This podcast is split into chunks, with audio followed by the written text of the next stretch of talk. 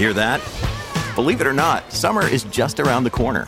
Luckily, Armor All, America's most trusted auto appearance brand, has what your car needs to get that perfect summer shine. Plus, now through May 31st, we'll give you $5 for every 20 you spend on Armor All products. That means car wash pods, protectant, tire shine, you name it. Find out how to get your $5 rebate at armorall.com. Armor All, less work, more clean. Terms apply. The final day of January, we have made it through one of the two worst months of the year in Cleveland. Laura, I'm not talking to you. It's Today in Ohio, the news podcast discussion from cleveland.com and the Plain Dealer. I'm Chris Quinn, and I'm here with Laura Johnston, who loves this time of the year, Leila Atassi, and Lisa Garvin. How are you all on this final day of January? Doing very well. How are you? Yay. I'm ready for February. I, I did see that we've survived the 10 darkest weeks of the year, There like you go. around the solstice. So, I mean, I don't know if you've noticed, I feel like it's definitely lighter longer, and I can really feel that the brightening. And we're not that far away from the great day of the year where we turn the clocks ahead. Mm. Let's get going. Let's take a few minutes to talk about John Adams, who provided a soundtrack for Cleveland in his drumming at Cleveland Guardians games. He died Monday. Is there anyone who was more of a Cleveland icon than a guy who night after night after night sat in the bleachers and helped the heart pounding during key game moments? Laura, you start. This was such a simple rhythm, really, nothing flashy. John Adams said himself that he could teach a monkey to do it in five minutes. And he can like really play the drums. He's a drummer and he can play really complicated things, but this is just the boom, boom, boom on a bass drum. And I can still hear it in my head every time I think of a baseball game in Cleveland, even though it's been years since he's been able to play at Progressive Field. It's instantly recognizable. And you knew that John Adams was up there in the bleachers rooting for the home team. It really was stirring. And it happened for nearly five decades. We're talking about 3,900 home games, the heartbeat of Cleveland baseball. I don't I don't know that anyone will forget it. I saw lots of people posting on Facebook pictures of that they'd taken with John Adams because he's a Cleveland icon, a celebrity in his own right. and he so died Monday at, at age 71. And it's so specific to Cleveland. It, it is Mhm. unique to Cleveland. And any baseball game you went to, it was there. It's just it's hard to imagine that that it's not there anymore. Lisa, I don't think you probably experienced it because by the time you came back to Cleveland, this was on the wane. Were you ever there at a at a baseball game when he was pounding his drums? Well, I was. Um, my father managed to wrangle some tickets for the very first year that Jacobs Field opened, 1994, and it was like right around Memorial Day, and we were like in the farthest top bleachers. But I remember you we could see down where he was, and even though the Astros, for much of the time I was in Houston, they were in the National League, so we didn't play the Indians, you know, or the Guardians Indians, um, you know, unless it was interleague. But when the World Series was on TV and the games were in Cleveland, like in 96, 97, when they went to the World Series back to back, it was like, wow. I mean, you could hear him, and that was like it was like a drumbeat of home for me because I knew who he was, and it's just not a, it's just not a game without him, quite frankly. Somebody posted on social media that there was a there was always a special moment in the game where their heartbeat would match the pounding of his Mm. drums in a key moment, and they were in sync, and it was so special. And that, I think that's the way he kind of came across to everybody. You would start to hear it. There was a, in Terry Pluto's remembrance that's on the front page of the Plain Dealer today. Uh, it, he talked about how in some of those early years there were no moments for the drum because they didn't start pounding it mm-hmm. unless somebody got the second base and they'd be shelling nuts and they would throw the shells on top of the drum and finally when somebody got on the base and you hit the drum the shells would explode in all directions because they were so bad. Anyway it's a it's a sad moment. You know, when a city loses somebody like that I, it just touches everybody and you could see the outpouring throughout social media and everywhere else eh, and Uh, it was just his idea, right? Like he went, he asked the the Indians at the time there at Municipal Stadium, "Can I bring this drum?" And they were like, "Sure, why not?" And then a baseball writer from the Cleveland Press interviewed him, said, "Are you going to be here tomorrow?" Wrote up a story, said he was, and and so John was like, "I guess I gotta go." And so it was just so organic. It was not a you know a ploy or some kind of marketing scheme they came up with. It it it's just so Cleveland. He had a cascading series of illnesses and so terry did visit with him in sometime in the past year and his he wrote a story back then, but his remembrance cap uses a lot of that. So it's worth Mm-hmm. reading uh, to to see some of those cherished moments. I think my favorite part of Terry's story is when he says, uh, when, when Adam says that every time he entered the ballpark, it was like Dorothy entering Oz, that the mm-hmm. place was so mm-hmm. Mm-hmm. alive and bright with color. And, you know, in Terry's story, kind of closes his eyes and says, I can still see it now. Got a little misty eyed when I read that part.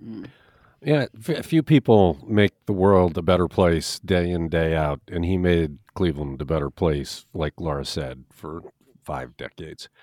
It's today in Ohio.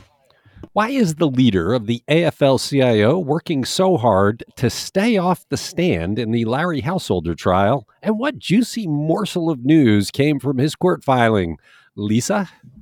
Wow, they dropped a bombshell in this motion. Their AFL CIO president Tim Burga was subpoenaed uh, uh, back in January 23rd to testify for the defense, so for Householder. And when his lawyers asked, Well, what do you want to know? What are you going to ask us? In an email to Householder's attorney Nicholas Oleski, they got no response. So Burga's attorney Stephen Nolder filed a motion to quash the subpoena.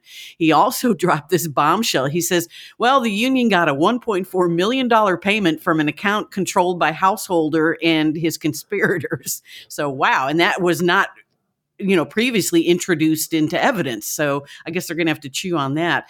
But the afl-cio was approached in 2019 to join the campaign against repealing house bill 6 the union accepted the 1.4 million dollars from jeffrey longstreth usa and generation now on the condition that they would control the advertising content and uh, touting only the virtues of house bill 6 so not attacking it which is what so many people did. Um, they included copies of the ads with their motion. So, uh, yeah, I guess they're, you know, householders, people are going to have to work over that new bit of evidence. But a householder attorney, Mark Marein, says they're not obligated to tell prospective witnesses what they'll be asked on the stand. He says we might have info that they know, uh, but we don't want to divulge it for strategic reasons. The the frightening thing about this is the union was paid to help defeat a ballot initiative to repeal HB six, and the, union said, "Hey, we said we would only do it for." In positive ways, that this is about jobs at the nuclear plants that were getting bailed out. But it just shows the lengths that Householder would go to to thwart the the voters. The, I mean, this was an effort to put this before the voters so they could decide whether they wanted to to give this gift to FirstEnergy, and he was doing everything possible to stop that the voters from having to say with all of the spin. Remember the red China postcards? I mean, this was this was part Mhm. of that same campaign to convince people that giving this gigantic sum of money to FirstEnergy as a result of bribes, as we now know, was a good thing. I I just, yeah, I, I like I said, I think this is a monkey wrench. They've thrown a monkey wrench into the trial here. And Burga's attorney Nolder says, well, you know, they shouldn't ask the question if they didn't know the answer. no, that's a, always a good line in a trial. Well, the trial, uh, the, Laura, do we know is the trial going to pick up again today, or is it still postponed because of COVID? I have not heard that it's postponed again, so fingers crossed. So it could pick up today. You're listening to Today in Ohio. It had been a while since we took stock of the state of in office work versus at home work. What did reporter Sean McDonnell find when he surveyed local companies and talked to the experts, Leila? Well, there have been a number of surveys that have given us a good uh, view of, of what what's happening with this issue. The National Center for the Middle Market at Ohio State University, for example, surveyed a thousand mid-sized companies in the United States in December and found a mix of approaches to this this issue. Of those companies, 454 said their workforce was primarily in person. Only 27 said they were mostly remote, and then 519 had embraced this hybrid model. Data from the Employers Resource Council also shows that local companies are using a mix of in person, hybrid, and remote work. Hybrid was the most popular of those working arrangements among companies surveyed for that data, with 80% saying that their employees work a hybrid schedule. And Sean included in his story some real life examples from our local workforce. Medical Mutual, for instance, decided to leave their downtown building and opted to consolidate at, at their Brooklyn headquarters, at least in part because workers had a hybrid schedule. UH is almost finishing converting the UH Management Services Center in Shaker Heights into a hybrid workspace. Many employees, like, like those in HR or finance, can opt for a hybrid schedule. Progressive Insurance put five buildings in their in the eastern suburbs on the market as it consolidates. It reopened its offices a year ago, and thousands of employees have started using them. But they say most of their employees are still working remotely, at least part of the time.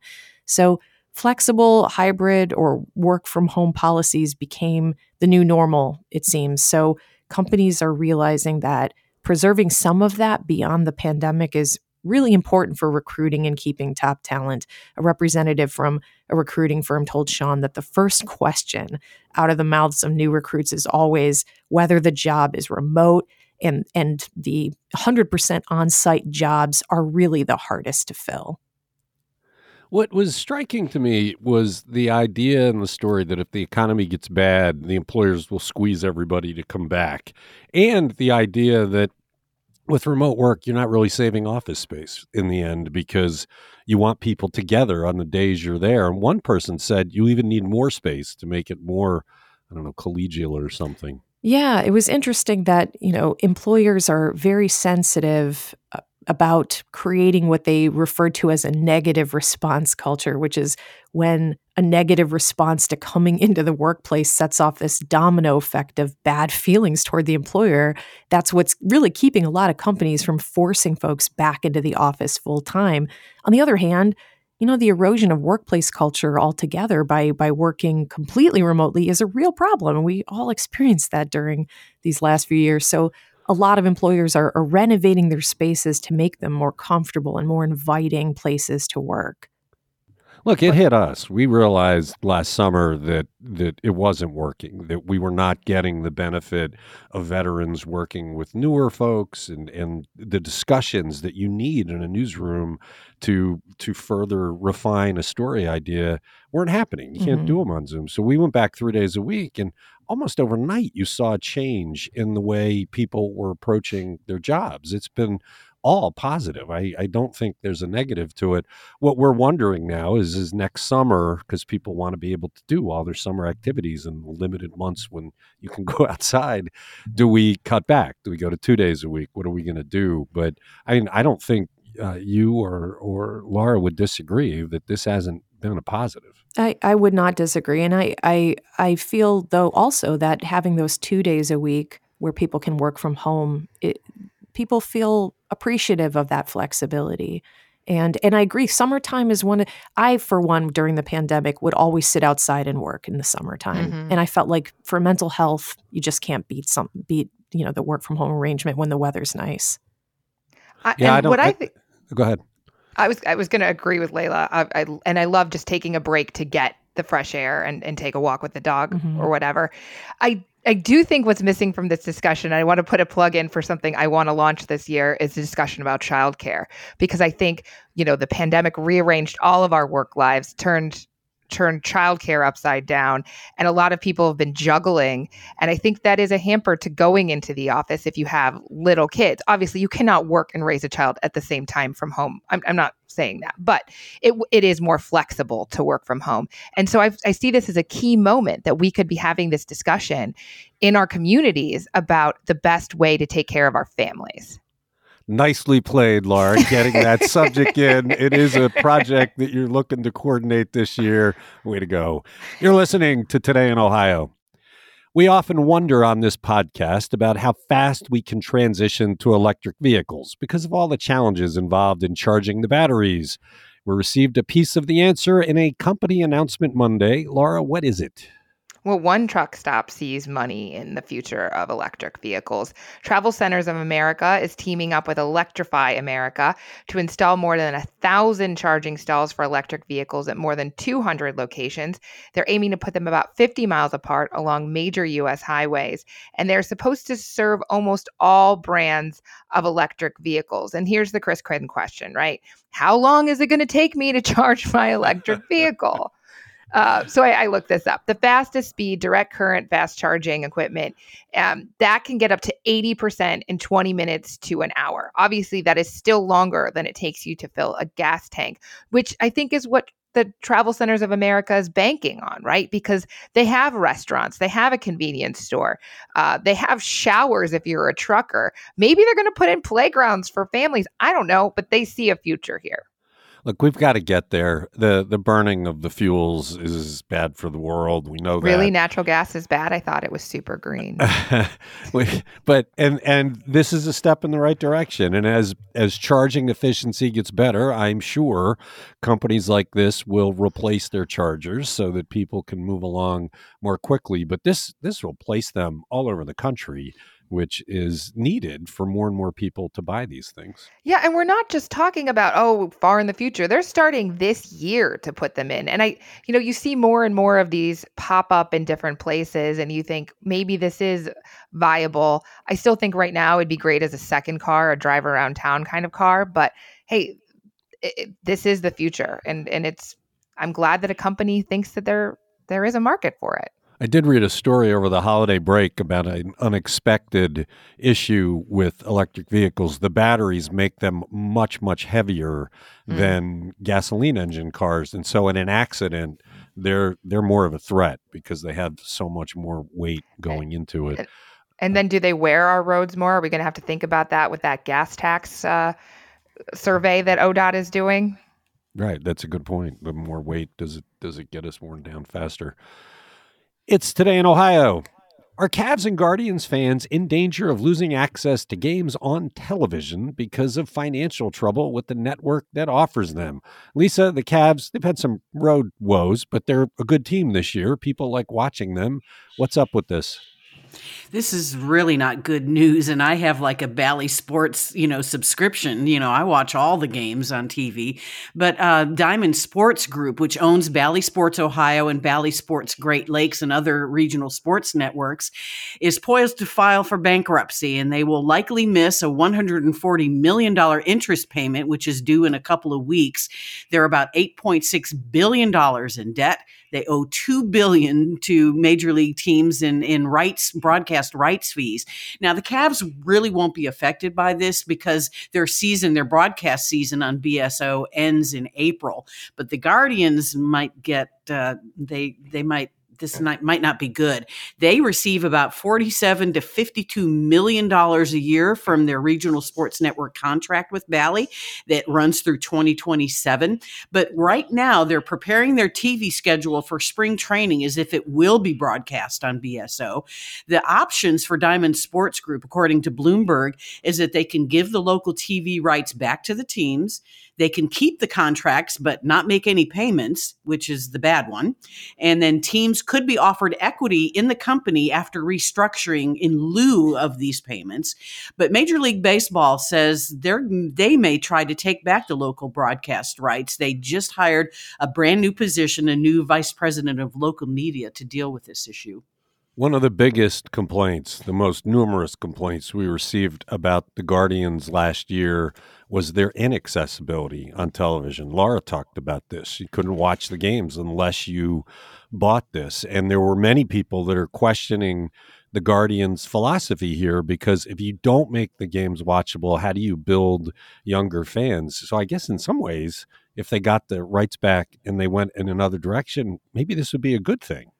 I, I think so. I, I haven't watched a so. Cavs game or a Guardians game in years on TV. And see, because I have the package, I have the games on all the time when the when the Guardians are on, the TV is on. But that's you know, but I've paid for that, of course. But you know, I you're right though, Chris. I think that, and maybe Major League Baseball needs to step in and take. You know, they seem like they're thinking about that. So yeah, because this is a you know, Diamond Sports Group is a subsidiary of Sinclair Broadcasting, which has been buying up, you know, news and sports networks all over the country. Yeah, it's it's could affect a lot of fans, so we'll have to keep focused on it until it resolves. You are listening to Today in Ohio. Is Cleveland falling way behind its goals for abating lead in city residences? Leila, I actually see optimism in this story, even though it's kind of a bad news story. What are the numbers? I'm dying to hear your optimistic take on this. So, but the so the city of Cleveland had set a series of rolling deadlines for rental property owners to register their units as being lead compliant. And City Hall reporter Courtney Astolfi tells us that according to the most recent data that's available, only 20% of those properties have been certified. The other 80% out of compliance. And March 31st is the drop dead deadline here. Compliance is it seems to be significantly higher among rental units in large commercial housing complex with 11 or more units. Also rental units in areas of the city that were given the earliest deadlines back in 2021 seem to have done pretty well because they, you know, got the ball rolling sooner, gave themselves more time to complete the inspections and make the repairs and get their certifications approved by the city. Single family homes and doubles have the lowest compliance rate. Again, with the highest rates among those that had those earliest deadlines. So these compliance rates are just not good enough. Over the first three quarters of 2022, the city received about a uh, thousand applications every three months, but the city says that to reach a seven year goal of compliance by 2028, the volume of applications would need to reach about 2,500 for every three months. Look, it's th- this is big. This is a big job. It's it's uh, been a challenge for many years, but there was a stat in the story that said we were one percent after the first year, one percent ahead of Rochester, which is viewed as the leader in this. They were way ahead of everybody. And the other part of the story that I thought was instructive is those with earlier deadlines were up in the forty percent area. And the ones that were in the later deadlines, because these were rolling deadlines, were the ones that were behind. So it does seem like the deadlines are doing it. You can argue it's not fast enough for every kid that's poisoned by lead. It's a pretty much a disaster. But this was always going to be a big job. But what they did seems to be moving the needle after decades of not moving the needle. I was trying to think about the significance of this deadline issue because the ones with the, the the more you know the more recent deadlines nothing prevented them from starting this process sooner right i mean but they didn't have a deadline I mean, I look, the deadline appears to work. If all the people with early deadline, not all, only 40%, there's still a long way to go. And look, the, the, I, the, the, city used, the, the story says, the carrot approach in the beginning. Now it's going to very slowly start using the stick. They've started to file charges, they're starting to see things go through the courts. Uh, this needs to be the partnership between the apartment owners and the homeowners and the city and I, they they seem like they're trying to get the right balance. Ultimately you want to abate as much lead as possible. What's the best way of going about that? Right right. And you're right that they have tried to incentivize compliance by offering grants to property owners to help them make their properties lead safe. And if that doesn't work they're going to start getting tough on them. They have a prosecutor who's now dedicated to prosecuting lead law cases. They've already started filing citations I mean, the problem is property owners can just pay a $500 fine and make the citation go away, and that doesn't fix the lead problem or prevent kids from getting poisoned. So the city will likely have to get even tougher and start charging them with misdemeanors to make it hurt more. But that's okay. You raise you raise the pressure bit by bit. I think they came up with a methodical approach that is showing signs of working. I, the, the next step is let's let's see if we're seeing a change in the number of kids that are being poisoned by lead because at least some of these buildings are safe now. Fascinating story. Check it out. It's on cleveland.com. So it really is possible for an Ohio Supreme Court justice with a clear conflict of interest to recuse himself from a case. Laura, which justice did so, not Pat DeWine, and in which major case? We're talking about Joe Deters. Uh, he was recently appointed to the court by Governor Mike DeWine, who, as we know, has a son also on the court, Pat DeWine, who did not recuse himself in the gerrymandering case. But this is a huge case as well. This is the heartbeat bill case. Uh, filed in Hamilton County Court of Common Pleas in September. At the time, he was the Hamilton County prosecutor, and Jesse Hill, an attorney for the providers, wrote to the court clerk on January 11th asking Deters to recuse himself. And then he announced that he was going to do that last Friday. So the court will appoint another judge to hear this case in place of Deters if the court decides to take the appeal. So you still have seven judges. I'm assuming the replacement will also be Republican, but they're looking at this case basically right now you can still get an abortion up to 20 weeks. Well, you can 22. get an abortion okay in ohio. And it, the heartbeat bill would limit it to about six weeks. So that right now is a stay on that heartbeat bill law while they figure out if it's completely legal. So there's kind of two cases. Well it's one case but they're deciding if they should keep the stay and then the larger case will be decided maybe later this year. Well, a salute to Deters for doing the right thing and a suggestion that he have a conversation with his colleague, Pat DeWine. it's today in Ohio. Ohioans did a staggering number of hours as volunteers during the pandemic, and reporter Zachary Smith crunched all the numbers to figure out what the totals are. Lisa, what do those numbers tell us?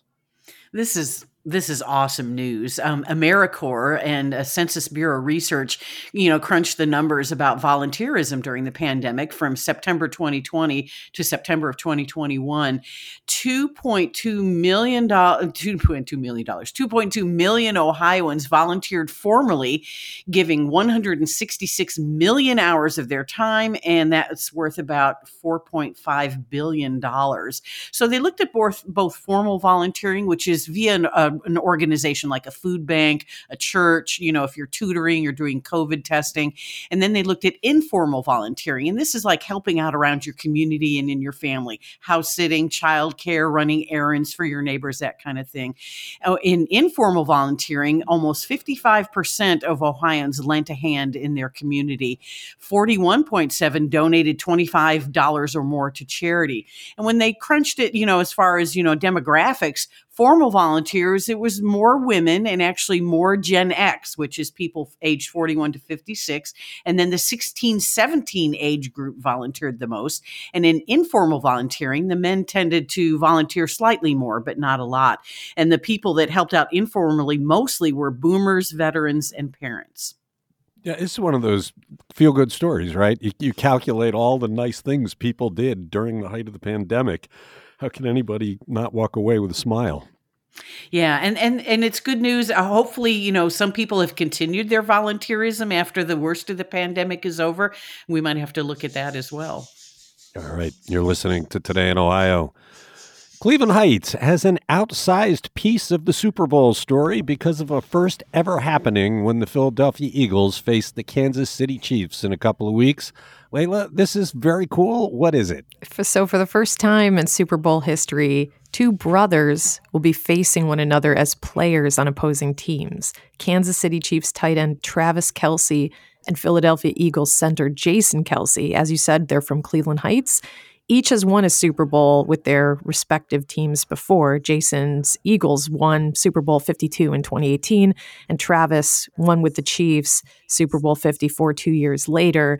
I guess Jason apparently joked on Twitter that he was giving up his brief Chiefs fandom after Kansas City beat the Bengals to earn their Super Bowl spot. So I guess it's on, but it's pretty exciting for the Kelce family. Uh, it, bears yeah, who, mentioning also that even though they're making history as the first brothers facing one another as players, the Harbaugh brothers, John and Jim Harbaugh, coached against each other back in Super Bowl 47 when the Ravens beat Jim's 49ers 34 to 31.